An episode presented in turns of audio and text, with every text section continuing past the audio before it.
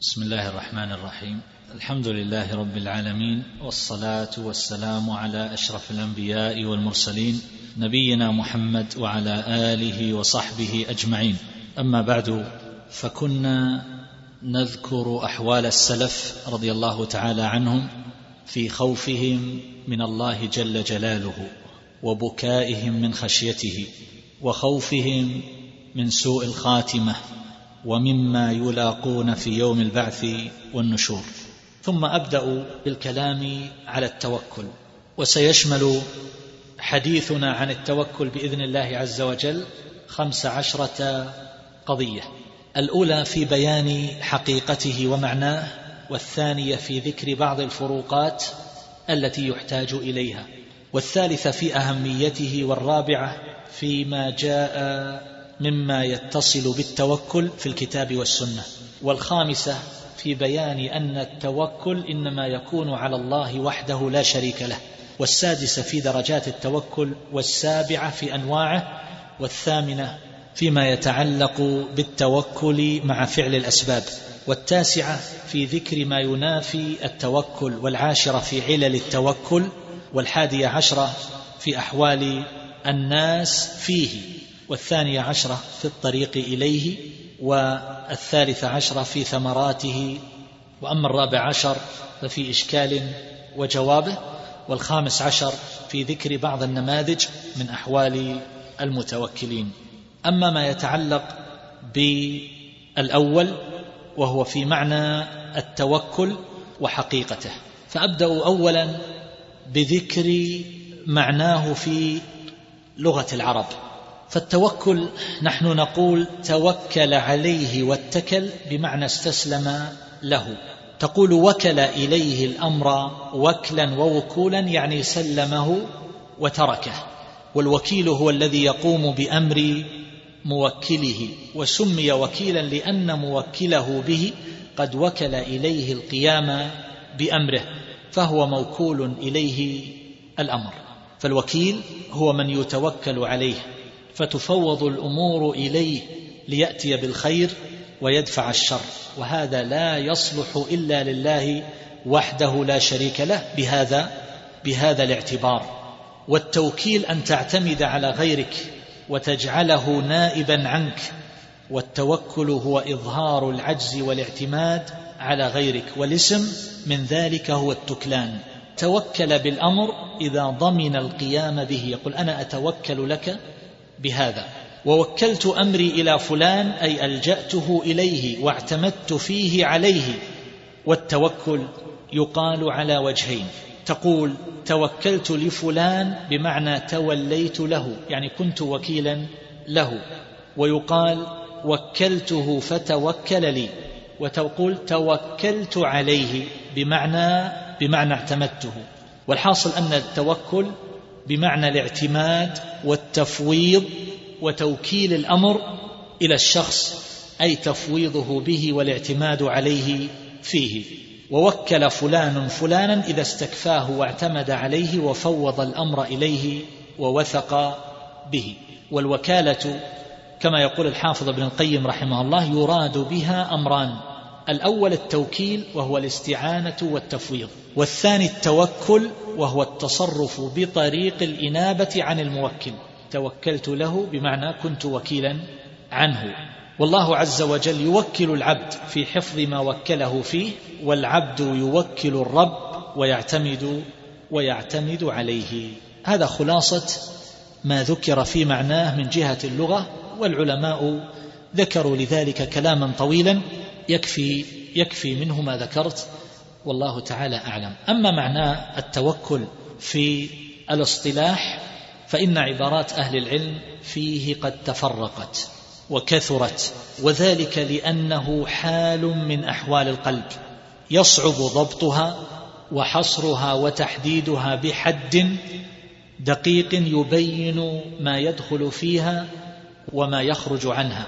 ولذلك نجد أن منهم من فسره بلازمه ومنهم من فسره بجزء معناه ومنهم من فسره بثمرته ومنهم من فسره بسببه وداعيه إلى غير ذلك من إلى غير ذلك من أقوالهم.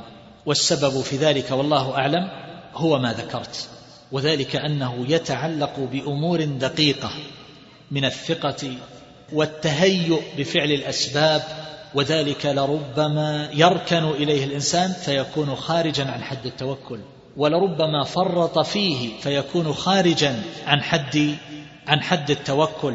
فإن الاعتماد على الأسباب شرك بالله عز وجل كما سيأتي. والإعراض عن هذه الأسباب هو عجز وضعف وتفريط وتضييع. ولذلك فإن من أهل العلم من نظر إلى هذه الحيثية ففسره بأمر يعالج هذا المعنى. ومنهم من فسره بما يحصل به ومنهم من فسره بأثره ونتيجته. فلاحظ هذا المعنى فذكر ذلك في تعريفه ومعناه. ومنهم من جعله من الأمور التي هي من عمل القلب. كما قال الإمام أحمد رحمه الله التوكل عمل القلب.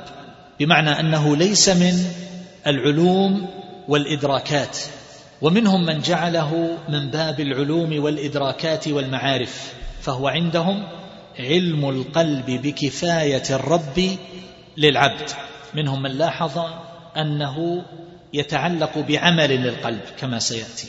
ومنهم من لاحظ أنه إنما يكون بالتعرف على جملة من الأمور فقالوا هو علم القلب بكفاية بكفاية الرب للعبد. والواقع أنه يجمع هذا وهذا كما قال الحافظ ابن القيم رحمه الله يجمع علم القلب وعمله. أما علم القلب فيقينه بكفاية مولاه ووكيله وكمال قيامه بما وكله إليه وأن غيره لا يقوم مقامه في ذلك. القلب لا بد أن يعرف هذه الأمور وأن يعلمها وأن يستيقنها. وأما ما يتصل بعمل القلب فسكونه إلى وكيله وطمأنينته وتفويضه وتسليمه أمره إليه وأن غيره لا يقوم مقامه في ذلك ورضاه بتصرفه له فوق رضاه بتصرفه هو لنفسه. فبهذين الأصلين يتحقق التوكل وهما جماعة. وهما جماعة وبهذا يكون التوكل جامعا لأمور معلومة يستيقنها العبد ولأمور أخرى هي من جملة عمل القلب. ومنهم من فسره بالسكون بسكون القلب وخمود حركته فهو انطراح القلب عندهم بين يدي الرب كانطراح الميت بين يدي بين يدي الغاسل يقلبه كيف شاء. بمعنى أن لا يكون له اعتراض على تدبير الرب جل جلاله وتقديره فهو يرضى بذلك جميعا. ومنهم من فسره بسببه كما ذكرت كما جاء عن ابن عباس بأنه الثقة بالله عز وجل. وكذا قول من قال بأنه حسن الظن بالله ومن قال أن يعلم أن الله هو ثقته. والواقع أن هذا من قبيل السبب لأن التوكل لا يمكن أن يحصل إلا بحسن الظن بمن وكلته. فإن كنت تسيء الظن به فلا يمكن أن توكله. وكذلك لا يمكن أن يحصل التوكل إلا بمن تثق إلا بمن تثق به. فإذا عدمت الثقة وحسن الظن فلا محل للتوكل. ومنهم من فسره بلازمه. كما قال الإمام أحمد رحمه الله هو قطع الاستشراف بالإياس من الخلق بمعنى أن لا يتطلع إلى المخلوقين. وهذا في الواقع من لازم التوكل فإن من ادعى التوكل وزعم أنه حققه فإنه يلزم من ذلك ألا يتطلع قلبه إلى الخلق فيرجوهم يرجو عطاءهم ونصرهم وغوثهم وما إلى ذلك. وكذا قول من قال هو قطع علائق القلب بغير الله عز وجل وقول الآخر هو التبرئة من حولك وقوتك وحول مثلك وقوة مثلك. وقول الثالث هو التعلق بالله في كل في كل حال. ومنهم من فسره بجزء معناه. منهم من فسره ببعض معناه. كما قال بعضهم هو قطع النظر عن الأسباب بعد تهيئة الأسباب. وهذا في الواقع هو جزء من معنى جزء من معنى التوكل. فلا بد من أمور أخرى كحسن الظن واليقين واعتماد القلب على الله عز وجل وما إلى ذلك من الأمور. وقول الآخر هو صدق الفاقة والافتقار إلى الله عز وجل. وقول الثالث هو الثقة بما عند الله واليأس عما في أيدي الناس. وقول الرابع هو الاعتماد على الله. وقول آخر هو قطع القلب عن العلائق برفض الخلائق وإضافته بالافتقار إلى محول الأحوال. ويقول الشيخ عبد الله بن محمد بن عبد الوهاب رحمه الله هو إسناد العبد أمره إلى الله وحده لا شريك له في أموره الدينية والدنيوية. وإذا تأملت هذه المعاني وجدت أنها تعبر عن بعض معنى التوكل لا كله. ومنهم من فسره بنتيجته وثمرته وما يؤثره التوكل وينتجه. كقول الحسن هو الرضا عن الله وقول شقيق هو طمأنينة القلب بموعود الله وقول الآخر هو الرضا بالمقدور. يقول بشر الحافي يقول أحدهم توكلت على الله يكذب على الله. لو توكل على الله رضي بما يفعل الله. سئل يحيى بن معاذ متى يكون الرجل متوكلا؟ فقال إذا رضي بالله وكيلا. وقال له رجل متى متى أدخل حانوت التوكل؟ قال إذا صرت من رياضتك لنفسك إلى حد لو قطع الله الرزق عنك ثلاثة أيام لم تضعف نفسك.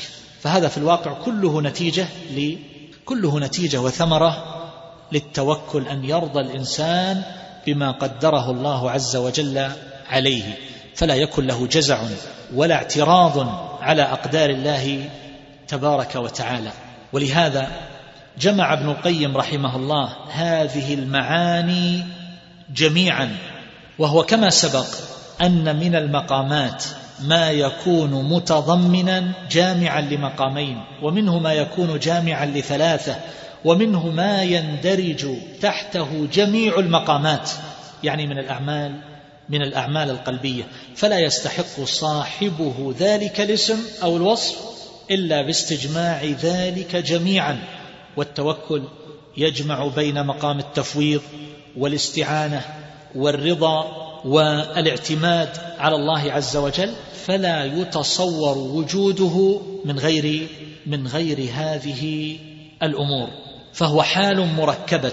من جملة أمور ذكر ابن القيم رحمه الله منها ثمانية وبسطها وشرحها لكني أشير إليها إشارة سريعة. وهو أنه لا بد فيه من وجود معرفة بالمعبود جل جلاله الذي نتوكل عليه ومن علم بأسمائه وصفاته سبحانه وتعالى. وسيأتي مزيد بسط لهذا عند الكلام على الطريق إلى التوكل. وكذلك لا بد من إثبات للأسباب والمسببات فلا يعرض الإنسان عن ذلك. وكذلك لا بد من رسوخ القلب في مقام توحيد التوكل فإنه لا يستقيم توكل العبد حتى يصح له التوحيد وعلى قدر التوحيد وتحقيق التوحيد يكون التوكل. فالتوحيد أيها الإخوان ليست قضايا نحفظها ومسائل نرددها أو بعض الأمور التي نرد بها على الجهمية. ومن تولد عن الجهمية إنما التوحيد هو اعتقاد جازم بإفراد الله هو إفراد لله عز وجل بإلهيته وربوبيته وأسمائه وصفاته هو أن يمتلئ القلب بمحبة المعبود تبارك وتعالى والإقبال عليه والخوف منه ورجائه والتوكل عليه وما إلى ذلك من المعاني. هذا هو حقيقة التوحيد. وإذا ضعف هذا التوحيد ضعف التوكل على الله عز وجل. ومتى التفت القلب إلى غير الله تبارك وتعالى فإن ذلك يستحوذ على شعبة من شعب القلب فيكون ذلك نقصا في توحيد نقصا في توحيد العبد. إذا كان القلب يعتمد على المخلوقين وينتظرهم ويرجوهم ويتوكل عليهم ويثق بما عندهم رجاء أن يصل إليه وأن يتحقق له ما يرجوه ويصبو إليه على يد هؤلاء الضعفاء الفقراء المساكين فإن هذا القلب قد نقص فيه من التوحيد بقدر ذلك الالتفات. وهذه أمور قد لا يدركها الإنسان إلا في أوقات الحاجات في أوقات الكروب وفي أوقات الخوف والشدائد فيجد قلبه أحيانا فارغا. لا محل للتوكل على الله عز وجل فيه فيرتبط ذلك القلب كل الارتباط بهؤلاء بهؤلاء المخلوقين فيرى أن مصيره في أيديهم وأن أزمة الأمور في أيديهم وأن مستقبله مرتبط بهم غاية الارتباط. هذا يكون مع الطبيب المريض مع الطبيب ويكون للمريض مع الدواء ويكون أيضا للمزارع مع مزرعته ويكون للتاجر مع ضيعته وتجارته ويكون أيضا ويكون للموظف مع رئيسه أحيانا إلى غير ذلك من الأمور التي تعرفونها. وعلى كل حال لا بد أيضا من أمر رابع وهو اعتماد القلب على الله جل جلاله واستناده إليه وسكونه إليه. إضافة إلى أمر آخر وهو حسن الظن بالله عز وجل مع استسلام القلب له مع التفويض مع الرضا بما يقدره عليك فمن لم يرضى فليس بمتوكل. حقيقة. لماذا يا رب؟ ماذا عملت لك يا رب؟ أحدهم يحكي لي عن قريب له قد ابتلي بالفقر بعد الغنى. يقول كثيرا ما يردد ما الذي بيني وبينه؟ يهز يده يقول ما الذي بيني وبينه؟ وسيأتي نماذج من ذلك عجيبة وغريبة عند الكلام على موضوع الرضا من هذه الأعمال القلبية. فأقول أيها الإخوان لا بد من الرضا وهو الأمر الثامن وهو ثمرة ثمرة التوكل. فمن فسر التوكل بالرضا فقد فسره بأجل وأبرز ثمراته وأعظم فوائده. وذلك أن من توكل على الله عز وجل حق التوكل فإنه يرضى بما يصنع بما يصنع الله عز وجل به. وبعد أن عرفت أنه يجمع هذه المعاني جميعا وأن تلك المعاني إنما نظر إلى شيء مما يتصل به بوجه أو بآخر يمكن أن أذكر لك بعض المعاني التي ذكرها بعض العلماء محاولين أن يجمعوا كثيرا من هذه المعاني في بيان حقيقته. فمنهم من قال هو صدق اعتماد القلب على الله عز وجل في استجلاب المصالح ودفع المضار من أمور الدنيا والآخرة. لاحظوا ليس صدق الاعتماد فقط بل وكلة الأمور كلها إليه وتحقيق الإيمان بأنه لا يعطي ولا يمنع ولا يضر ولا ينفع سواه. هذا معنى جيد ذكره الحافظ بن رجب رحمه الله في كتابه البديع جامع العلوم والحكم. لا بد من استجماع هذه الأمور. صدق اعتماد القلب وكيلة الأمور إلى الله عز وجل وتحقيق الإيمان بأنه لا يعطي ولا يمنع ولا يضر ولا ينفع سواه.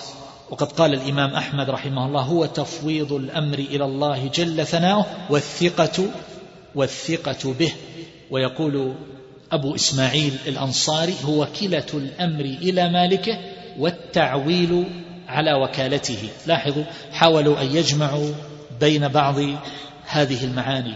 ويقول آخر هو تفويض الأمر إلى الله ثقة بحسن تدبيره. ويقول أبو بكر الواسطي هو الصبر على طوارق المحن ثم التفويض ثم التسليم ثم الرضا ثم ثم الثقة. ويقول صاحب التاج تاج العروس هو الثقة بما عند الله واليأس مما في أيدي واليأس مما في أيدي الناس. وأحسن من هذا ما ذكره الحافظ ابن القيم رحمه الله في معناه قال هو حال ينشأ. حال من أحوال القلب. حال ينشأ عن معرفة بالله والإيمان بتفرده بالخلق والتدبير والضر والنفع والعطاء والمنع. وأنه ما شاء كان وما لم يشأ لم يكن فيوجب له اعتمادا عليه وتفويضا إليه وطمأنينة به وثقة به ويقينا بكفايته لما توكل عليه فيه.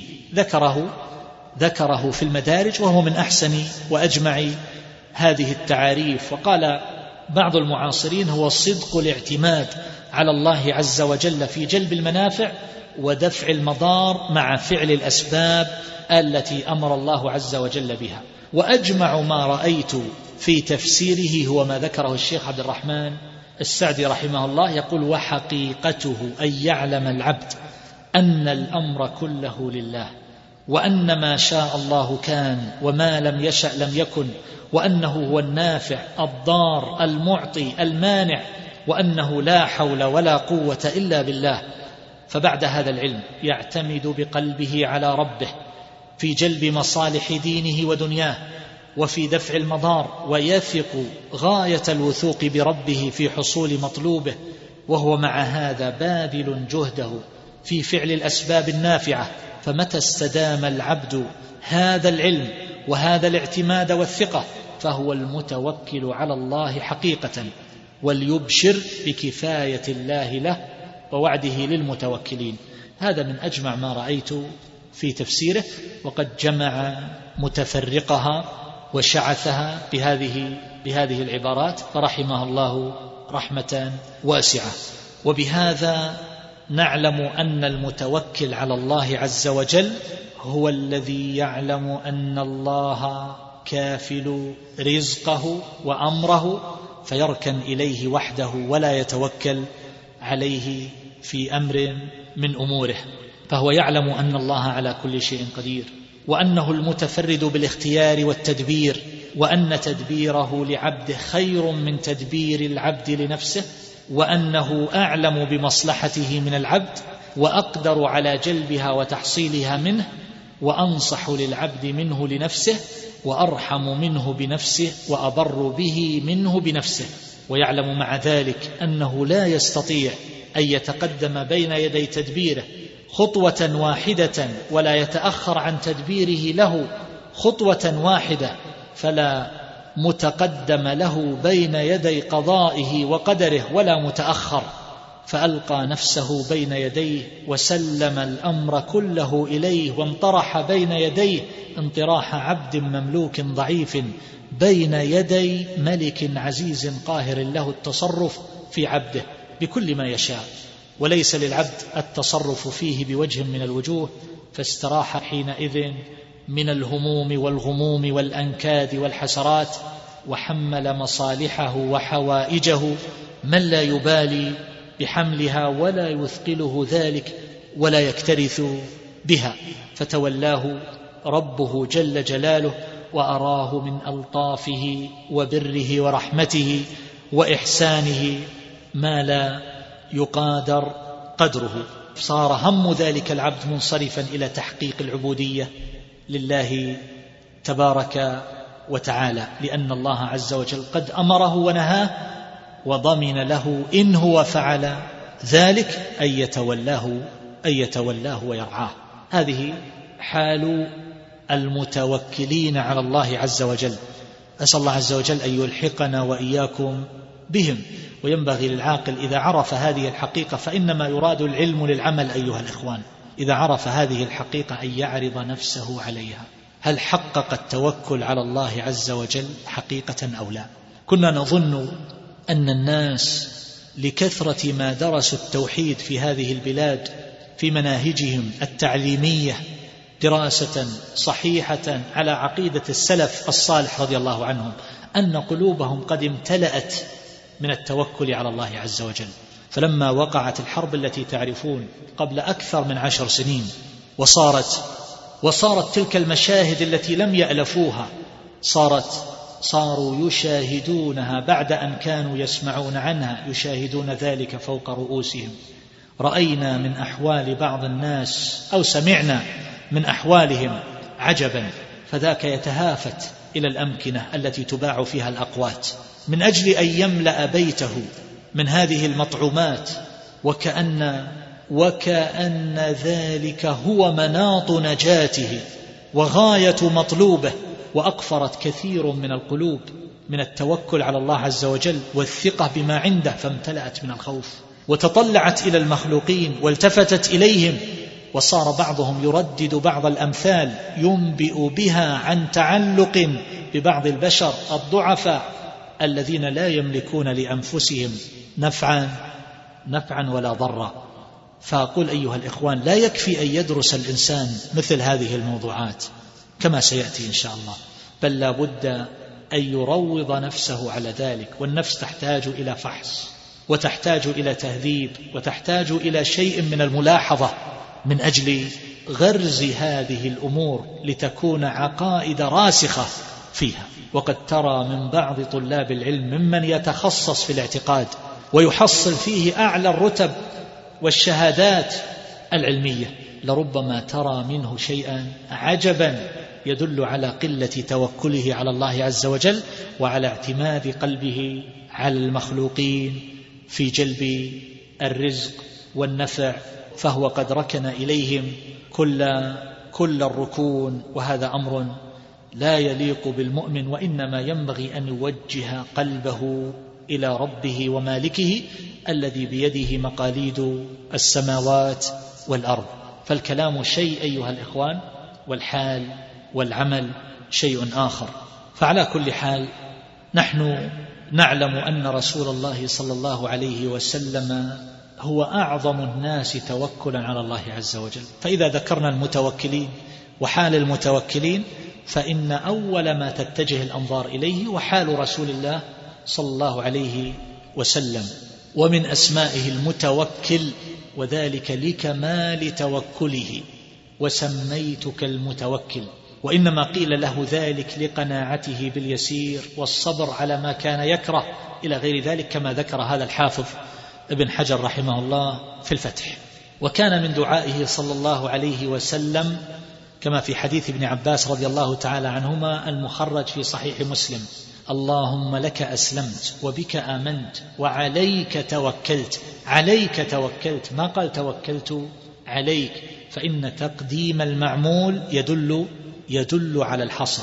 كقولك لا إله إلا الله. عليك توكلت وإليك وإليك أنبت. ثانيا في ذكر بعض الفروقات. في ذكر بعض الفروقات. وإنما أذكر ذلك لما قد يقع من الالتباس والاشتباه بين التوكل الحقيقي وبين بعض الأمور الأخرى. فقد يلتبس علينا أيها الإخوان التوكل والتفويض إلى الله عز وجل مع الإضاعة. فيكون العبد مضيعا لحظه ظنا منه أن ذلك من التفويض والتوكل وإنما هو من الإضاعة والإهمال. وقد يلتبس أيضا التوكل بالراحة. قد يلتبس التوكل بالراحة. والواقع أن المتوكل مجتهد مجد في تحصيل الأسباب. والقيام بما أمره الله عز وجل به فهو ينصب ويتعب في نيل الزلفى عند الله عز وجل لأن التوكل كما سيأتي في ذكر متعلقاته يكون مما يتصل بأمور الآخرة والنجاة ويكون أيضا مما يتعلق بأمور المعاش. في هذه الحياة الدنيا. فالإنسان في هذه الحياة كما قال النبي صلى الله عليه وسلم فاتقوا الله وأجملوا في الطلب. لا يتهافت على الدنيا ولكنه يبذل السبب. وما يتعلق بالآخرة فإنه يعمل لآخرته كأنه كأنه يموت غدا كأنه يموت غدا.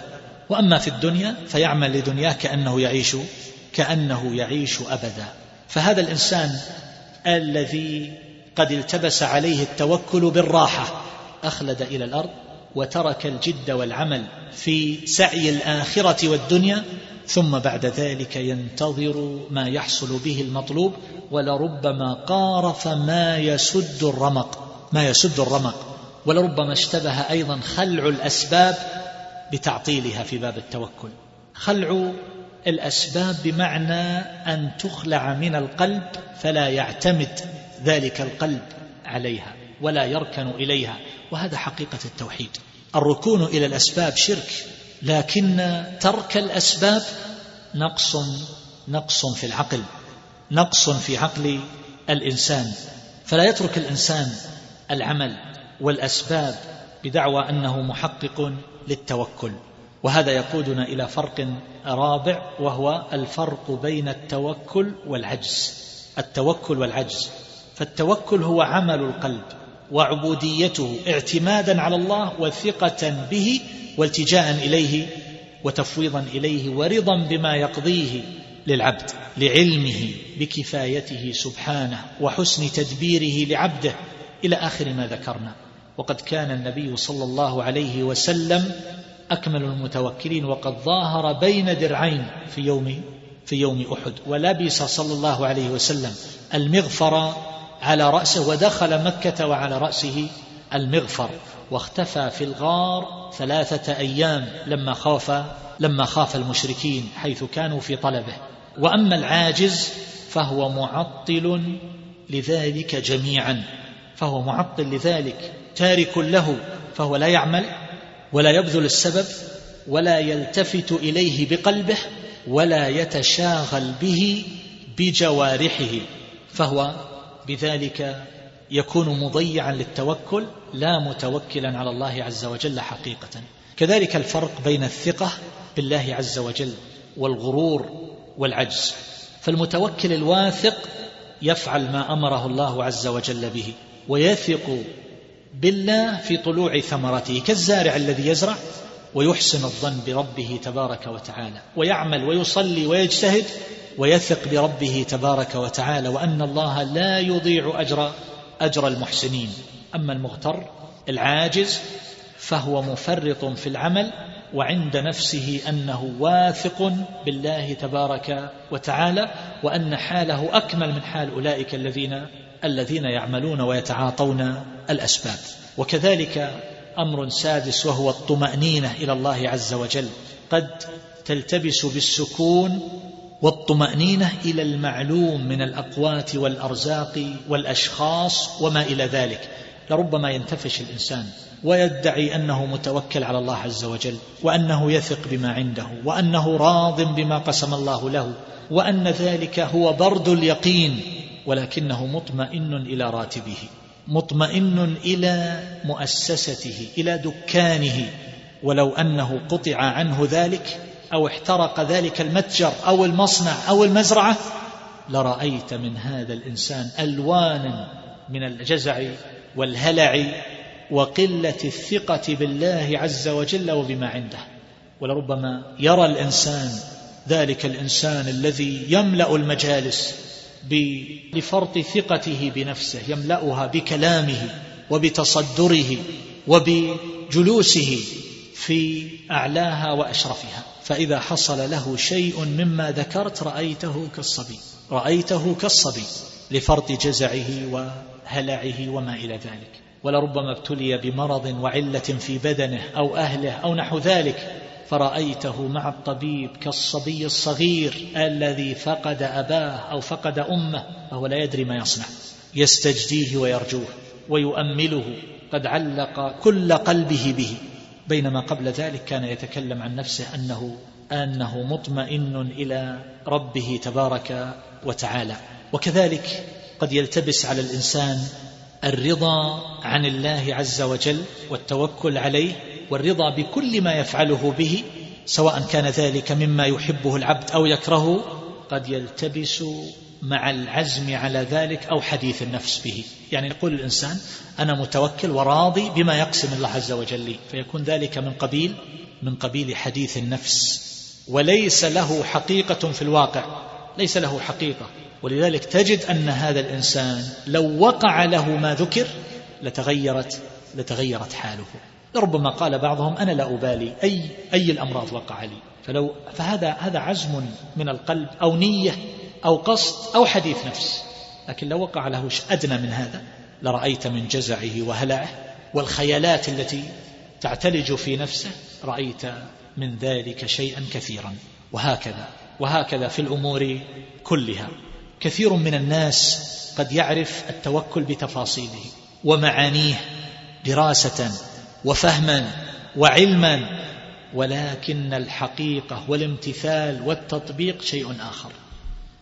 يعني قد يتصور الإنسان معنى التوكل ويعرف التفاصيل فيه ويستطيع أن يعلمه لغيره ويستطيع أن ينظر فيه ولكن هذا لا يعني أنه متوكل على الله عز وجل أنه متوكل على ربه حقيقة. وأما الأمر السادس وهو أن التوكل على الله عز وجل مرتبط بالقلب. مرتبط بالقلب والقلب هو ملك الجوارح.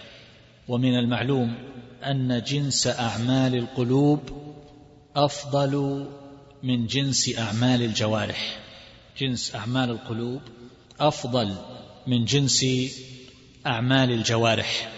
كما أن العبودية منقسمة إلى عبودية تتعلق باللسان وعبودية تتعلق بالجوارح وعبودية تتعلق بالقلب كما هو معلوم. وما كان يتصل منها بالقلب فهو أشرف من قسيميه مما يتعلق باللسان أو الجوارح. كما أن أمور العبودية أيضا تنقسم إلى واجب ومندوب وإن شئت أن تزيد فتكمل القسمة الخماسية. فتقول هذه الأشياء التي يدور عليها التكليف مما يتصل بتعبيد المكلفين لربهم وخالقهم لا يخرج عن خمسة أمور. إما أن يكون هذا المكلف قد توجه إليه الخطاب بالإيجاب أو بالاستحباب أو بالتحريم أو بالكراهة أو كان الأمر مستوي الطرفين فيكون مباحا الإباحة الشرعية. وما يتعلق بالقلب فإنه يدور بين الإيجاب والاستحباب. يدور بين الإيجاب والاستحباب. ولا شك أنه بالوجوب أعلق. فإن التوكل على الله عز وجل هو من جملة الأمور القلبية الواجبة كالإخلاص لله جل جلاله وكذا أيضا التوكل التوكل عليه. ولا شك أن أن الواجبات أفضل من المستحبات. ولهذا فإن الله عز وجل لم يتقرب إليه المتقربون بأفضل مما افترض عليهم. ما تقرب إلي عبدي بشيء أحب إلي مما افترضته عليه ولا يزال عبدي يتقرب إلي بالنوافل حتى أحبه الحديث. فالمقصود أنه ذكر الأعمال المفروضة أولا وذلك يدل على أن القيام بالفرائض أفضل وأثقل في الميزان من القيام بالنوافل. ولذلك كانت الصدقة المفروضة الزكاة أفضل من صدقة التطوع في الميزان. وكذلك الصلاة المفروضة كصلاة المغرب هذه فهي أفضل من الركعتين اللتين قبلها فهو من الأمور القلبية الواجبة. ثم أيضا إذا نظرنا إلى عناصر الإيمان نجد أنها تنقسم إلى أربعة كما هو معلوم إلى قول القلب وعمل القلب وقول اللسان وعمل اللسان وعمل الجوارح. ما يتعلق بالقلب قول القلب وعمل القلب. ثم بعد ذلك ما يتعلق باللسان والجوارح. فهذه التي تتعلق بالقلب من قول القلب وعمل القلب نجد أن التوكل يتصل بهما جميعا. يتصل بقول القلب ويتصل أيضا بعمل القلب. ويكون بذلك جامعا بين هذين الأصلين.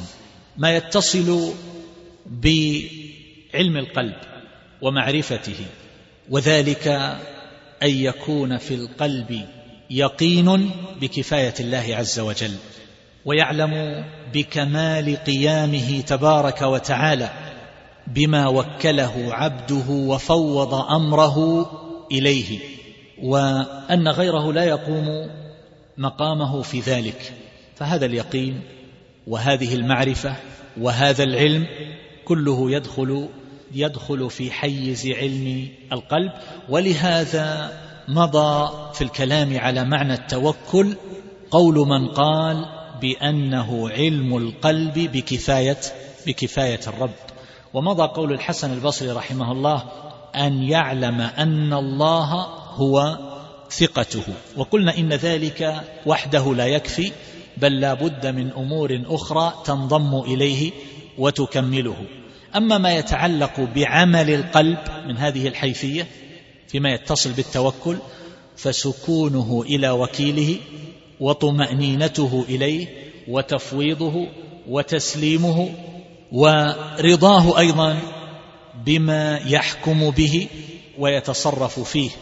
أعظم من رضا الإنسان أعظم من رضاه فيما يتصرف به هو لنفسه. ولهذا قال الجنيد التوحيد قول القلب والتوكل عمل عمل القلب. ويقول ليس التوكل الكسب ولا ترك الكسب التوكل الشيء في القلوب. ويقول إنما هو سكون القلب إلى موعود الله عز وجل. فعلى كل حال ذكر هذا الجانب الآخر وقد ذكرت لكم في بداية الكلام على التوكل أن هذه الأمور جميعا يتركب منها التوكل فهو يتصل بعلم القلب ويتصل أيضا ب يتصل بعمله وبهذا يتحقق التوكل على الله تبارك وتعالى ويجتمع في قلب في قلب الإنسان.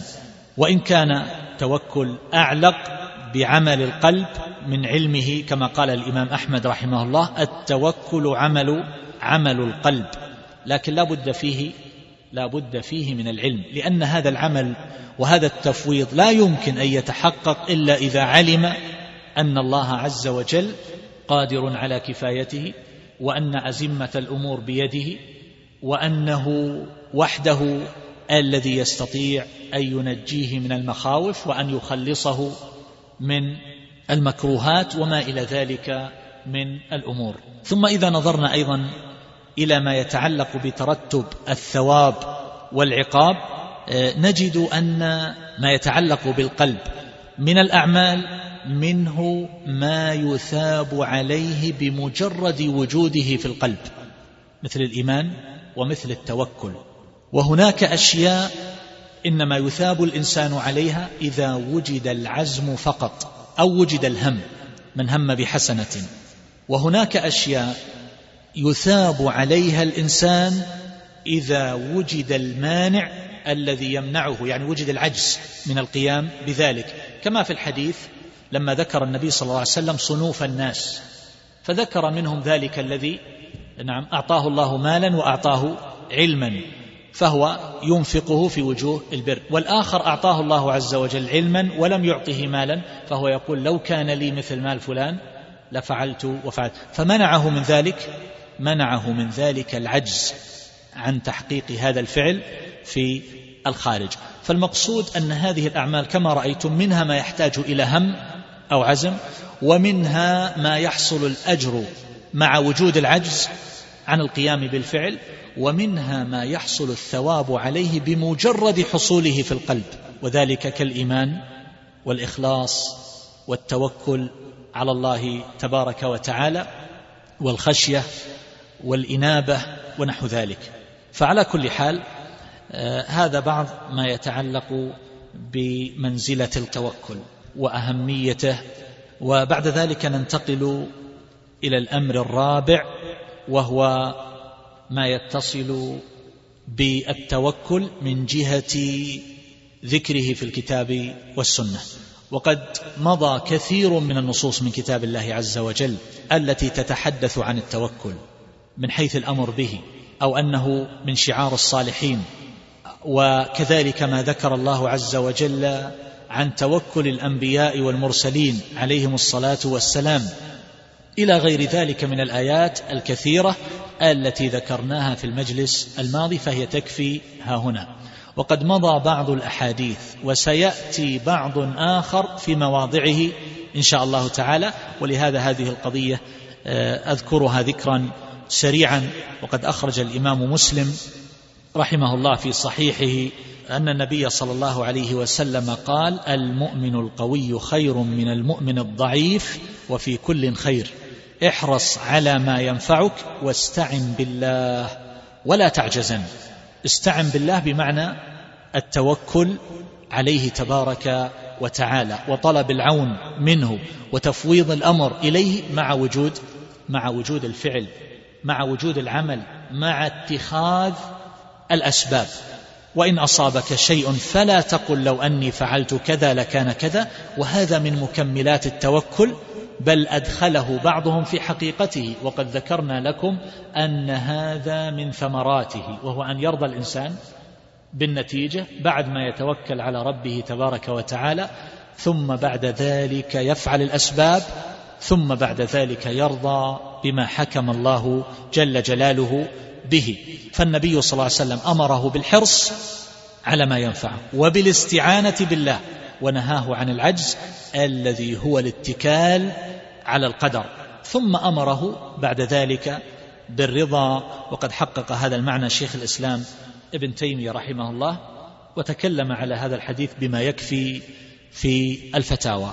نعم وقد جاء في الصحيحين في حديث السبعين ألف الذين يدخلون الجنة بغير حساب ولا عقاب وذكر فيهم هم الذين لا يسترقون ولا يتطيرون ولا يكتوون وعلى ربهم يتوكلون وسيأتي الكلام على هذا المعنى بإذن الله عز وجل. وفي الصحيح من حديث ابن عباس رضي الله تعالى عنهما أنه قال حسبنا الله ونعم الوكيل قالها إبراهيم حين ألقي في النار. وقالها محمد حين قالوا له إن الناس قد جمعوا لكم فاخشوهم. فزادهم إيمانا وقالوا حسبنا الله ونعم الوكيل. وجاء في الصحيحين من دعاء النبي صلى الله عليه وسلم اللهم لك أسلمت وبك آمنت وعليك توكلت وإليك أنبت وبك خاصمت. إلى آخر الحديث. فذكر توكله على الله تبارك وتعالى. وجاء عند الترمذي عن عمر رضي الله تعالى عنه مرفوعا إلى النبي صلى الله عليه وسلم لو أنكم تتوكلون على الله حق توكله لرزقكم كما يرزق الطير. تغدو خماصا وتروح بطانا وفي السنن من حديث أنس رضي الله عنه أن النبي صلى الله عليه وسلم قال من قال يعني إذا خرج من بيته بسم الله توكلت على الله ولا حول ولا قوة إلا بالله يقال له هديت ووقيت وكفيت. فيقول الشيطان لشيطان آخر كيف لك برجل قد هدي وكفي ووقي. خامسا التوكل إنما يكون على الله وحده دون أحد سواه. إذا نظرت إلى كثير من الآيات التي أمر الله عز وجل بها أمر فيها بالتوكل. تجد أنها تدل على الحصر أو تشعر به وذلك بتقديم المعمول على عامله. وقد ذكرنا مرارا أن تقديم المعمول على العامل يؤذن يؤذن بالحصر والاختصاص. فالله عز وجل يقول وعلى الله فتوكلوا. لو قال فتوكلوا على الله لكان النص محتملا أن يكون التوكل على الله عز وجل وعلى وعلى غيره. لكن إذا قال وعلى الله فتوكلوا يعني لا تتوكلوا على أحد سواه. وعلى الله فليتوكل المؤمنون. قل حسبي الله عليه يتوكل المتوكلون. عليه يتوكل المتوكلون. وقد فرق الله عز وجل أيضا بين الحسب وهو الكفاية وبين الإيتاء والإعطاء في قوله تبارك وتعالى ولو أنهم رضوا ما آتاهم الله ورسوله وقالوا حسبنا الله سيؤتينا الله من فضله ورسوله إنا إلى الله راغبون. فلاحظ أنه قال وقالوا حسبنا الله. ما قال وقالوا حسبنا الله ورسوله وإنما وقالوا حسبنا الله. وذكر الإيتاء فقال نعم وقالوا حسبنا الله سيؤتينا الله من فضله ورسوله أي سيؤتينا رسوله صلى الله عليه وسلم. وذلك مما يعطون من الغنيمة والفيء وغيرهما. فالإعطاء يكون من الله عز وجل ويكون من رسوله صلى الله عليه وسلم. وأما الكفاية فإنها لا تكون إلا من الله إلا من الله وحده. فالتوكل هو قوله قالوا حسبنا الله. قالوا حسبنا الله. وكذلك في قوله تبارك وتعالى وما آتاكم الرسول فخذوه وما نهاكم عنه فانتهوا. فالإيتاء يكون من النبي صلى الله عليه وسلم بخلاف الكفاية. فالله عز وجل يقول الذين قال لهم الناس إن الناس قد جمعوا لكم فاخشوهم فقالوا حسبنا الله ونعم ونعم الوكيل. يا أيها النبي حسبك الله ومن اتبعك من المؤمنين. أي أن الله كافيك وكافي من معك من أتباعك من أهل الإيمان. وليس المعنى أن أهل الإيمان الذين هم أتباع النبي صلى الله عليه وسلم أنهم يكفونه صلى الله عليه وسلم. لا وإنما المعنى أن الله يكفيه ويكفي من تبعه من أصحابه رضي الله تعالى عنهم وأرضاهم. والله يقول واذكر اسم ربك وتبتل إليه تبتيلا رب المشرق والمغرب لا إله إلا هو فاتخذه وكيلا. فقوله فاتخذه يدل على تخصيصه بالتوكل دون أحد سواه. والله يقول وآتينا موسى الكتاب وجعلناه هدى لبني إسرائيل ألا تتخذوا من دوني وكيلا. فنهاهم أن يتخذوا أحدا من المخلوقين مهما كانت منزلته وقوته وقدره أن يتخذ وكيلا. ويكفي في ذلك أيها الإخوان أن الله عز وجل لما ذكر المدد بالملائكة قال وما جعله الله إلا بشرى ولتطمئن به قلوبكم. وفي الآية الأخرى ولتطمئن قلوبكم به وما النصر إلا من عند الله. فالملائكة وهم الملائكة بلى إن تصبروا وتتقوا ويأتوكم من فورهم هذا يعني الكفار يأتوكم من هذه الناحية يمددكم ربكم. مرة ذكر الألف ومرة ذكر ثلاثة آلاف ومرة ذكر خمسة آلاف من الملائكة. خمسة آلاف. مع أن الواحد من الملائكة يمكن أن يبطش بهؤلاء الكفار جميعا وينقلهم من عالم الوجود إلى عالم العدم.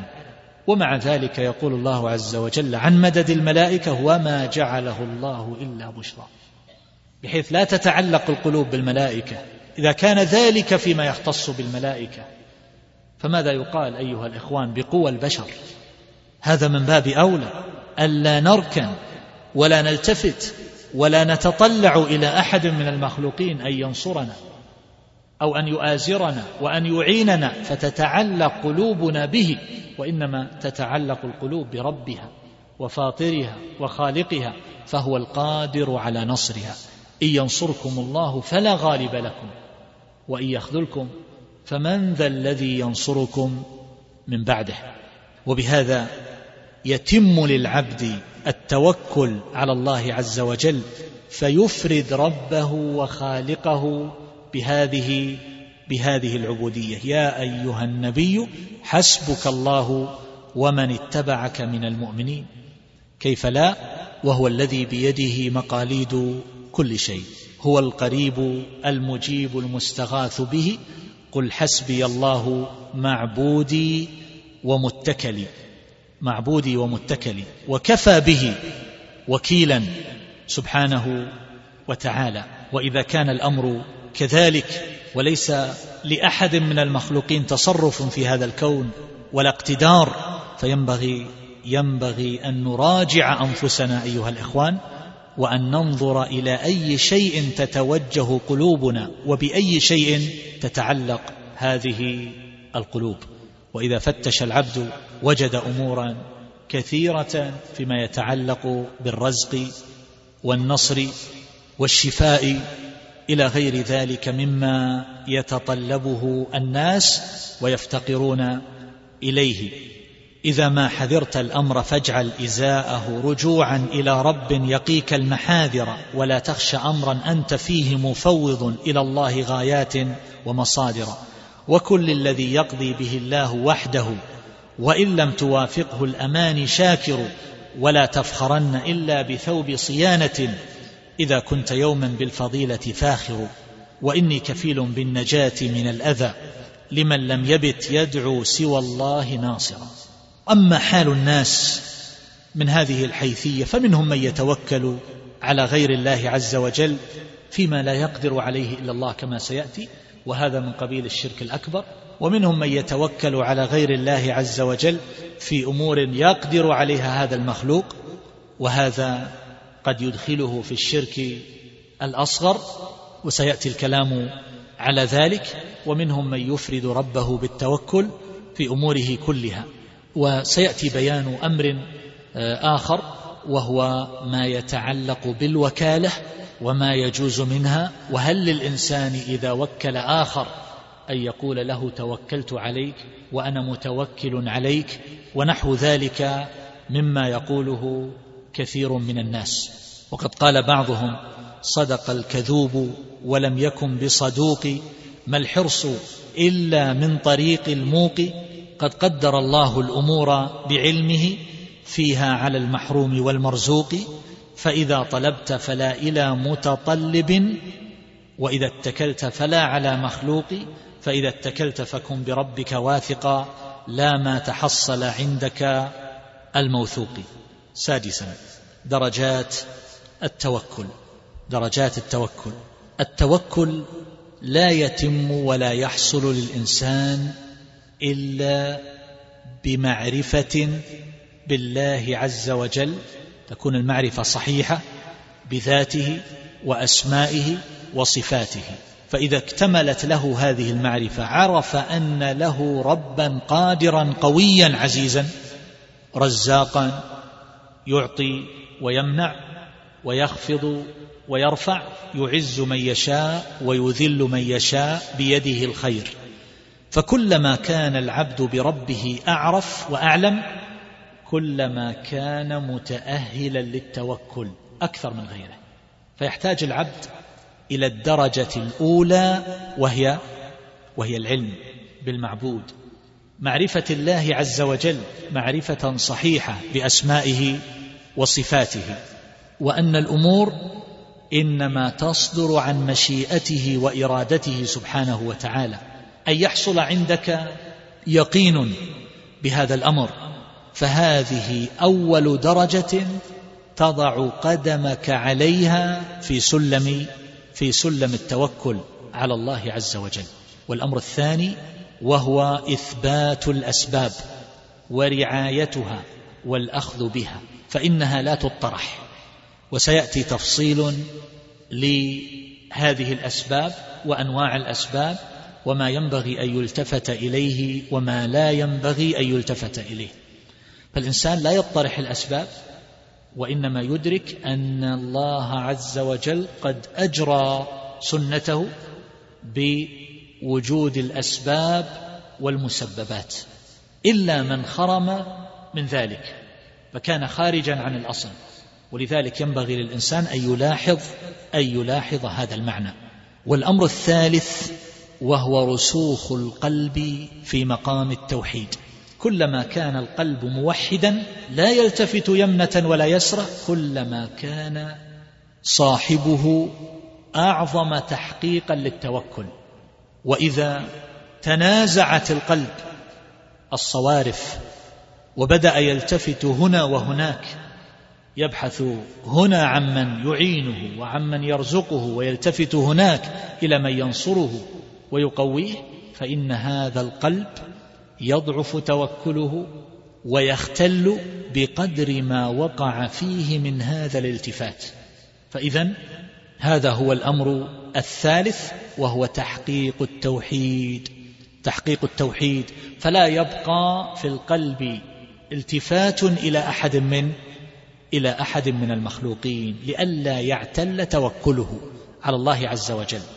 والأمر الرابع هو أن يعتمد القلب على الله عز وجل ويطمئن إليه ويسكن إليه ويثق بتدبيره سبحانه وتعالى.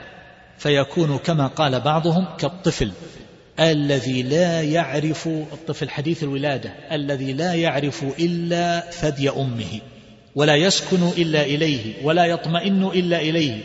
هذا حال هذا الطفل الصغير. أقول العبد ينبغي أن يكون متوكلا على الله عز وجل لا يلتفت إلى أحد سواه كما أن ذلك الطفل الرضيع حديث الولادة لا يلتفت إلى شيء سوى سوى ثدي الأم الذي يكون رضاعه عن طريقه. على كل حال فهذا التوكل يلتئم من هذين الأصلين. هنا الثقة والاعتماد على الله عز وجل وهو حقيقة إياك نعبد وإياك نستعين. لكن لا يمكن أن توجد هذه الثقة وهذا الاعتماد وهذا السكون إلا بمعرفة المعبود سبحانه وتعالى معرفة صحيحة بأسمائه وصفاته. فهذه الأمور مترابطة لا بد من اجتماعها. وأمر خامس وهو حسن الظن بالله عز وجل. الذي لا يحسن الظن بالله تبارك وتعالى يبقى متشككا مترددا يبقى يقدم رجلا ويؤخر أخرى. من الناس من يقول الطيب لا يوفق هذا سوء ظن بالله عز وجل فكيف لقلبه أن يعتمد على الله عز وجل وأن يذعن إليه؟ من تعاظم المخلوق في قلبه فصار أعظم من الله عز وجل وأن أزمة الأمور بيده وأنه لا يحصل في الكون تحريكه ولا تسكينه ولا تسقط ورقه إلا بعلم ذلك المخلوق وإرادته. هذا صار المخلوق في عينه أعظم من الخالق ولا يمكن لهذا الإنسان أن يعتمد على الله عز وجل وأن يركن إليه لأنه يسيء الظن يسيء الظن بالله عز وجل. فحسن الظن يفضي بالعبد إلى التوكل بالله تبارك وتعالى. وإذا ساءت الظنون بالله ضعف التوكل. ولهذا ذم الله عز وجل الظانين بالله ظن السوء. فمن الظنون السيئة بالله عز وجل ظنون أولئك الذين يعتقدون أو يظنون أن الله لا ينصر أولياءه أو أن الله يديل أعداءه على أوليائه إدالة مستمرة أو الذين قالوا وهم أهل النفاق في وقعة الأحزاب ما وعدنا الله ورسوله إلا غرورا. يقولون ما وعدنا الله ورسوله إلا غرورا وذلك أن النبي صلى الله عليه وسلم وعدهم بكنوز كسرى وقيصر ووعدهم بفتوح عظيمة فتح اليمن والشام وفارس.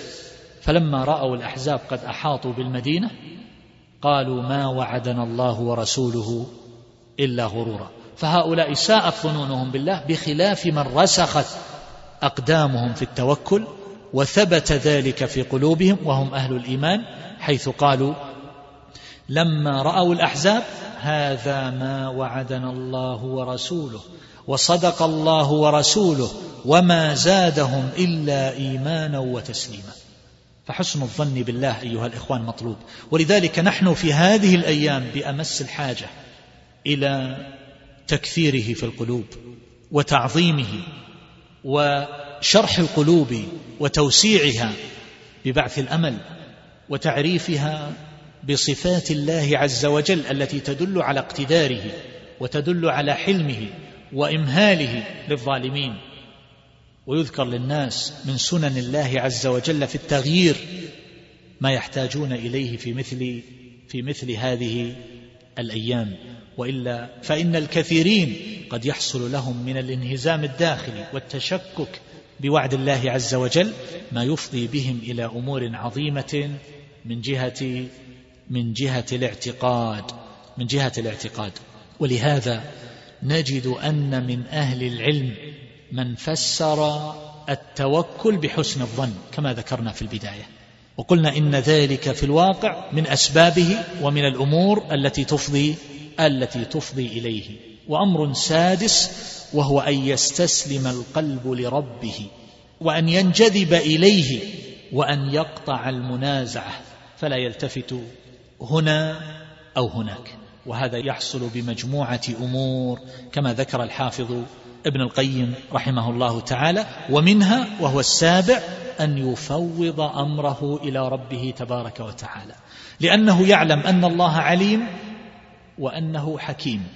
يعلم الأمور كلها وهو حكيم يضع الأمور في مواضعها ويوقعها في مواقعها. فإذا حصل اليقين بذلك مع وثوق بقوة الله عز وجل وقدرته فإنه يستسلم ويفوض أمره إلى الله عز وجل إذا فعل إذا فعل السبب. عليك أن تبذل الأسباب كما أمرت. وأما بعد ذلك فإن النتائج إلى الله عز وجل فهو العليم الحكيم فالتفويض هو روح التوكل ولبه وحقيقته وذلك أن تلقي أمورك كلها إلى فاطرك وبارئك وربك وخالقك جل جلاله وأن تنزل به حوائجك اختيارا لا اضطرارا وأمر ثامن وهو أن ترضى بما قدره الله عز وجل بما قدره لك. وهذه هي ثمرة التوكل. وعرفنا أن من أهل العلم من فسر التوكل بالرضا والواقع أنه من أجل ثمراته وأعظم فوائده فإن العبد إذا توكل على الله عز وجل حق التوكل فإن ذلك يثمر الرضا في قلب هذا الإنسان. أما الذي يقول أنا متوكل على الله عز وجل ثم إذا وقع به المكروه أو وقع به خلاف ما يؤمله ويرجوه ثم هو بعد ذلك يجزع ويتسخط وينكسر قلبه ويحصل له من الجزع والاكتئاب والحزن. الشيء الكثير فإن ذلك يدل على أن توكله أن هذا التوكل كان ناقصا ولو كان تاما لأفضى به إلى هذا إلى هذا الرضا. فالرضا والتوكل أيها الإخوان كما يقول الشيخ تقي الدين بن تيمية رحمه الله يكتنفان المقدور يكتنفان المقدور. فالإنسان يتوكل وإذا حصل المقدور فإنه يرضى بذلك ويسلم لله عز وجل. فالتوكل قبل وقوعه والرضا يكون بعد وقوع بعد وقوع المقدور. وقد قرن الله عز وجل بينهما بقوله ولو أنهم رضوا ما آتاهم الله ورسوله وقالوا حسبنا الله سيؤتينا الله من فضله ورسوله إنا إلى الله راغبون. وجمع بينهما صلى الله عليه وسلم في حديث الاستخارة المشهور الذي كان يعلمه أصحابه كما يعلمهم السورة من القرآن. اللهم إني أستخيرك بعلمك وأستقدرك بقدرتك وأسألك من فضلك العظيم. فهذا توكل وتفويض. ثم ختمه بسؤال الرضا يعني بعد وقوع المقدور. واقدر لي الخير حيث كان ثم رضني ثم رضني به. فهذا يكون بعده. ومن دعائه صلى الله عليه وسلم وأسألك الرضا بعد بعد القضاء أسألك الرضا بعد القضاء. فهذا سؤال لتحقيق الرضا بعد وقوع المقدور. فهذه درجات ثمان. هذه درجات ثمان. إذا اجتمعت للإنسان كمل له التوكل. وإذا نقص شيء منها أو اختل اختل توكلها. والإنسان بحاجة إلى ملاحظة قلبه وعرض توكله على هذه الدرجات من أجل إصلاحه وتكميله وتتميمه. منها ما هو من قبيل السبب ومنها ما هو من قبيل الأثر والنتيجة. وبعض أهل العلم جعل التوكل على ثلاث درجات. فهؤلاء نظروا إلى بعض هذه إلى بعض هذه الأمور. قالوا الأول ترك الشكاية والثاني الرضا والثالث المحبة. ترك الشكاية في الواقع هو الصبر هو الصبر. ثم الرضا قالوا ثم ثم المحبة. يعني أنه لا يرضى العبد فقط بل يشكر ربه تبارك وتعالى على هذا المقدور الذي حصل له ولو كان ذلك مكروها لأنه يعلم أن الله عز وجل ما قدره عليه من أجل أن يضيعه. فالدنيا دار فانية. وإنما قد يقدر عليه المكروه لأن ذلك لأن ذلك من الخير لهذا المخلوق. فيرضى الإنسان بما قسمه الله عز وجل له. وكذلك أيضا ما يحصل للإنسان من المرض لو يعلم الناس ما يكون لأهل البلاء في الدار الآخرة. كما أخبرنا النبي صلى الله عليه وسلم لتمنى أهل العافية لو أنهم قرضوا بالمقاريض. المرأة السوداء التي جاءت للنبي صلى الله عليه وسلم وأخبرته أنها تصرع وطلبت منه أن يدعو لها خيرها بين الصبر ولها الجنة وبين الدعاء فاختارت الصبر والجنة وطلبت من النبي صلى الله عليه وسلم أن يدعو لها فلا تتكشف فدعا لها صلى الله عليه وسلم وبطبيعة الحال فلم تتكشف لأن دعاءه صلى الله عليه وسلم مستجاب. فانظروا إلى تقدير الله عز وجل وتصريفه الأمور بمجرد الدعاء ينتهي التكشف ويبقى الصرع ولو دعا لها النبي صلى الله عليه وسلم بالبرء الكامل فإن النبي صلى الله عليه وسلم مستجاب الدعوة. فالأمور كلها بيد الله عز وجل. فهذا المرض الذي ساقه لك ساقه ليرفعك. ومن أجل أن يكفر عنك الذنوب وسيأتي الكلام على ذلك إن شاء الله عند الكلام على الصبر والرضا والشكر فعلى كل حال ومنهم من قسمه إلى درجات ثلاث فقال التوكل ثم التسليم ثم التفويض. فهؤلاء جميعا لاحظوا بعض المعاني فجعلوا هذه الدرجات. وقد جاء ذلك أيضا في كلام أهل العلم وفي بعض فتاواهم. هذا إسحاق بن راهوية رحمه الله سئل عن الرجل يدخل المفازة البرية. الأرض المهلكة. قيل لها مفازة كأن الذي قد قطعها يفوز بالنجاة. تفاؤلا يقولون لها ذلك وإلا فهي مهلكة. سئل عن الرجل يدخل المفازة من غير زاد فقال إن كان مثل عبد الله ابن منير فنعم. ابن منير هذا من كبار الزهاد والصالحين. بغض النظر عن هذه القضية سيأتي الكلام عليها إن شاء الله. هل يجوز للإنسان أن يدخل أو أن يسافر من غير زاد؟ هذه مسألة أخرى سأتحدث عنها إن شاء الله. لكن إنما قصدت بهذا فقط هو أن إسحاق بن راهوية رحمه الله لاحظ هذا المعنى في تفاوت الناس في التوكل.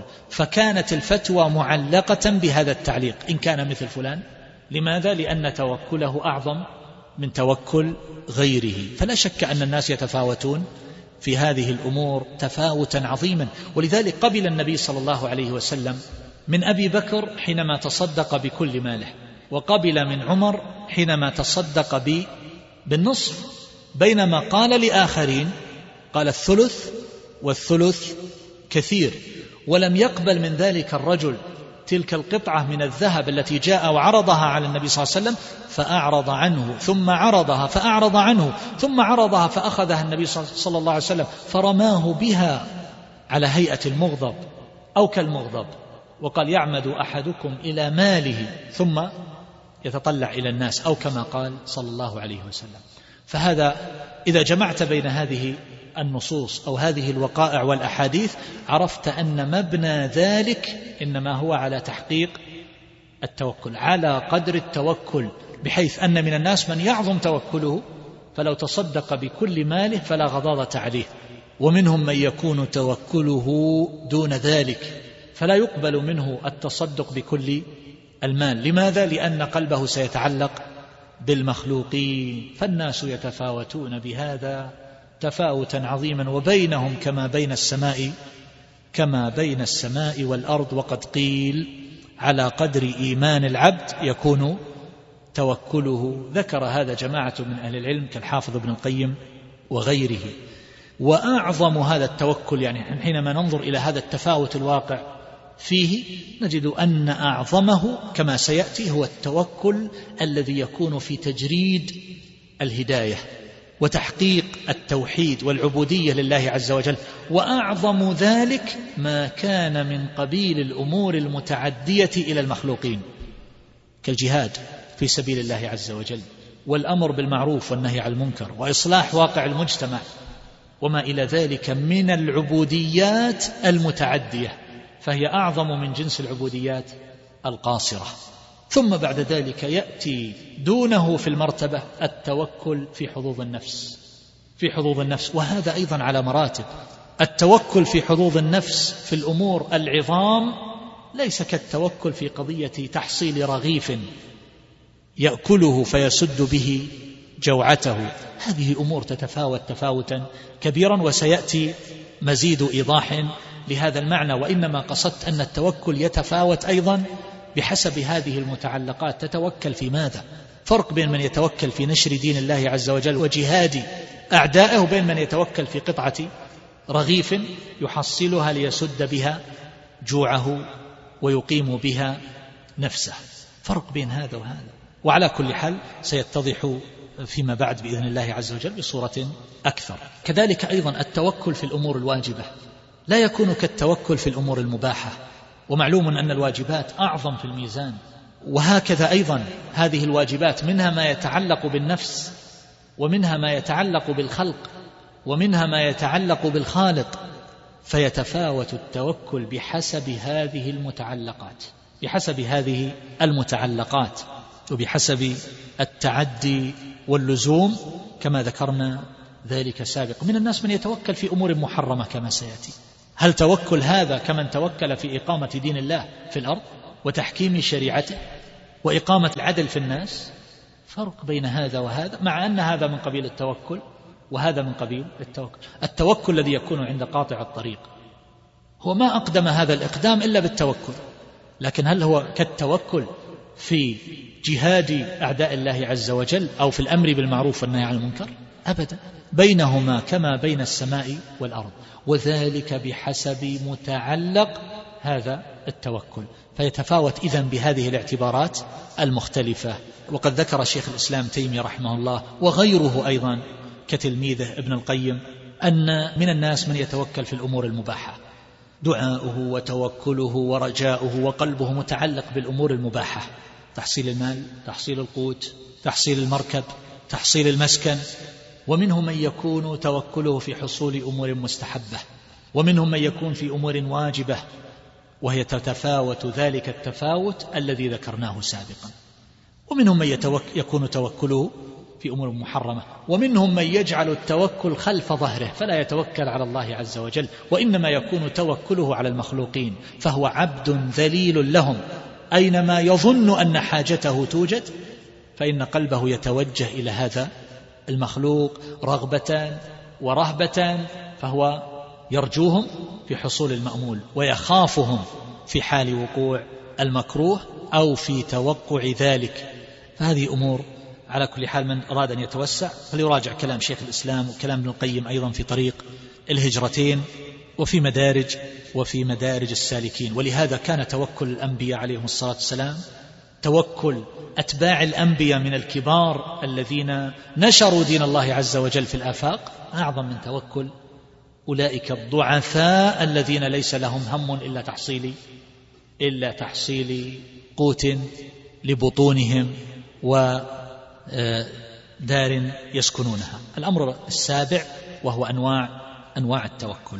التوكل ينقسم من حيث المتوكل عليه إلى قسمين. توكل على الله وتوكل على غير الله تبارك وتعالى. والتوكل على الله عز وجل ينقسم بحسب الأمر الذي توكلت فيه يعني باعتبار الموضوع ينقسم إلى أربعة أقسام. التوكل على الله عز وجل بحسب متعلقه ينقسم إلى أربعة أقسام. الأول منها التوكل توكل العبد في إقامة نفسه وإصلاح قلبه وعمله وتقويم سلوكه وما إلى ذلك من الأمور القاصرة التي تعبده الله عز وجل بها فهو يتوكل في تحقيقها. وهذا أمر طيب وهو عبادة ويفضي إلى أمور محمودة ويؤجر على التوكل ويؤجر على ما يحصل من جرائه من تلك الأفعال والأقوال إلى غير ذلك. كل ذلك يؤجر عليه الإنسان ويحمد عليه. الثاني هو من يتوكل على الله عز وجل في إقامة قلبه وإصلاح عمله وأضف إلى ذلك أمرا آخر وهو أن يتوكل في إصلاح الناس في إقامة شريعة الله عز وجل في الأرض في إصلاح الخلق في الدعوة إلى الله عز وجل فيتوكل. في ذلك جميعا ويقدم عليه ولا يتردد ويعلم أن الله عز وجل يؤيده ويأجره ويوفقه وينصره فيكون قائما بهذه الأمور الشريفة. وتوكل هذا أعظم من توكل الذي الذي قبله. أعظم من توكل الذي قبله. وهذا هو توكل الرسل عليهم الصلاة والسلام وأتباع الرسل وما انتشر دين الله عز وجل إلا إلا بهذه الدعوة والبلاغ الذي بلغوه عليهم صلوات الله وسلامه. والنوع الثالث وهو أن يتوكل على الله عز وجل في تحصيل حظوظ النفس الدنيوية ودفع المكروهات. توكل في العلاج في طلب الرزق وما إلى ذلك من شؤونه الخاصة العاجلة في الدنيا. فهذا الإنسان يؤجر على هذا التوكل لأنه عبادة وعلى تفويض الأمر إلى الله عز وجل. وأما تلك الأمور فإنه لا يؤجر عليها إلا إذا قصد بها التقوي على طاعة الله تبارك وتعالى فهذا دون الذي قبله. مع أنه مطلوب. لا بد من أن يتوكل الإنسان على الله عز وجل في أموره كلها. لكن لا يكون توكله مختصا بهذه الأشياء مقتصرا عليها دون دون غيرها. فلا يكون له لا يكون له توجه وتوكل وتفويض إلا في تحصيل حظوظ النفس فقط. وأما ما يتعلق بإقامة دين الله عز وجل في نفسه وفي غيره فإنه لا يرفع لذلك رأسا ولا يكترث به فهذا أمر غير محمود. بل إن من حقق التوكل في النوع الثاني وهو التوكل في إصلاح النفس وإصلاح المجتمع كفاه الله عز وجل النوع الثالث وهو ما يتعلق بحاجاته ومطالبه الشخصية. يحقق الله عز وجل له ذلك ويكفيه ويكفيه إياه. ولذلك النبي صلى الله عليه وسلم قال لو أنكم تتوكلون على الله حق توكله لرزقكم كما يرزق الطير أو كما قال عليه الصلاة والسلام. وكذلك لما أقام النبي صلى الله عليه وسلم دين الله عز وجل كانت النتيجة أن قال عليه الصلاة والسلام وجعل رزقي تحت ظل رمحي وإنما يكون ذلك بالجهاد في سبيل الله تبارك وتعالى. فكفاه بهذا بهذا الرزق. والعطاء الذي كان متسببا وناتجا عن الجهاد في سبيل الله عز وجل. فلا شك أن النوع الثاني أكمل من الذي قبله و وأن أدناها هو النوع هو النوع الثالث. وأما الرابع فهو التوكل على الله عز وجل في جلب الأمور المحرمة وتحصيلها أو دفع الأمور المأمور بها. الله عز وجل أمره بشيء فيتوكل على الله عز وجل في التخلص في التخلص منه أو في فعل ما حرم الله عز وجل عليه فعله. فهذا أمر لا يجوز. وقد ذكرت لكم صورة هذا في الإنسان الذي الذي يسرق ويقتحم الدور ويركب الأخطار وهو متوكل وهو متوكل على الله عز وجل في قلبه. فهذا أمر يحرم عليه. ذكرت لكم في مرة مضت ذلك الذي يذهب للفجور وحينما يخوف بالأمراض الفاتكة فإنه يقول آه، نتوكل على الله عز وجل ونعلم أن ما أصابنا لم يكن لم يكن ليخطئنا. فهذا أمر قبيح يقدم على الفواحش. ويقول هذه الأمراض الإيدز وغير الإيدز ما أصابك لم يكن ليخطئك وما أخطأك لم يكن ليصيبك. هذا لا يجوز. فهذا توكل هؤلاء الفجار الذين يظلمون أنفسهم وإلا فالواقع فإنهم لا ينالون ما ينالون إلا بهذا التوكل. وقد أجبت عن هذا فيما سبق وذكرته وذكرته في الإجابة على بعض الأسئلة. لا يحصل لهم ما يحصل. الكفار كيف ينتصرون على المسلمين في بعض المعارك؟ كما حصل في أحد. لابد أن يوجد عندهم نوع توكل. لكنهم فعلوا شيئا محرما. فكثير من الناس مغبون في توكله. مغبون في توكله. وإن كان قد توكل على الله عز وجل حق التوكل. إذا توكل في أمر محرم فهو مغبون.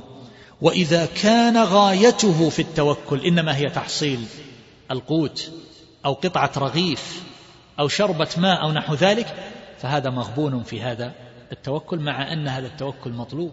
لكن لما كانت هذه غايته ومنتهى مطلوبه كان ذلك من الغبن. وإنما سمو الهمة في التوكل هو ما ذكرت من أن يرفع الإنسان رأسه عاليا أن يرفع رأسه عاليا فتكون همته عالية بحيث أنه يريد أن يبلغ دين الله عز وجل إلى الآفاق ويريد أن ينصر دين الله عز وجل بكل مستطاع وهذا يحتاج. يحتاج إلى توكل على الله عز وجل لأنه لا بد أن يلحقه الأذى.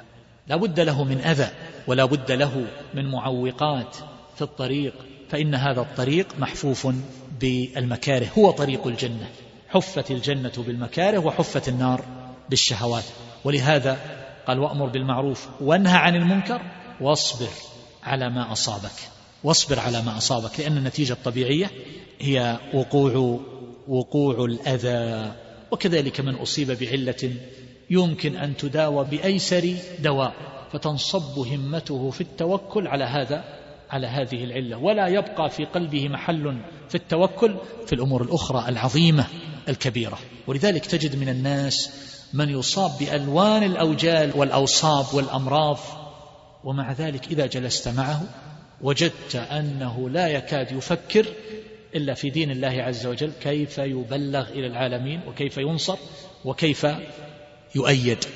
فتتعجب من هذه الهمة مع ما هو فيه من العجز. والمرض. بل ربما لا يكون في الإنسان إلا رأس يتحرك ومع ذلك هذا الرأس يطاول السماء بسمو همة صاحبه وتوكله على الله عز وجل مع أنه مهدد في كل لحظة بصاروخ. مهدد في كل لحظة وهو نائم ويقظان. ومع ذلك كأن شيئا لم يكن. تجده يأكل ويشرب ويذهب إلى المسجد ويصلي مع الناس من غير حرس ومن غير. الشيخ أحمد ياسين رحمه الله. أين همة هذا الرجل؟ وأين توكله يا إخوة؟ من توكل هذه الملايين آلاف الملايين الذين قد أعطاهم الله عز وجل القوة والقدر. وتجد أن السواد الأعظم منهم إنما توكله في تحصيل خبز ورز وطعام يأكله وأشياء سيارة يركبها ويؤمل إن شاء الله بعد سنين أن يبني دارا وأن يشتري أثاثا وأن يربح في كم في ثلاثة أسهم أو أربعة. هذا توكل. هذا التوكل على الله عز وجل. هذه الهمة في التوكل. أين هذا من ذلك؟ من ذلك الرجل. ولذلك لماذا يتفاوت الناس في هذه الدار؟ كما يتفاوتون بناء على ذلك في تلك في تلك الدار. من الناس من يعيش لنفسه لبطنه فقط. ومنهم من يعيش لدين الله عز وجل. فالله يرفع بهذا الدين أقواما ويضع آخرين. فليست القضية في أيد تتحرك وعظام قوية وعضلات مفتولة. القضية تعود إلى هذا القلب أولا. قلب إذا كان حيا فلا تسأل عن همة صاحبه. بعد ذلك يأتي الكلام على التوكل على غير الله تبارك وتعالى.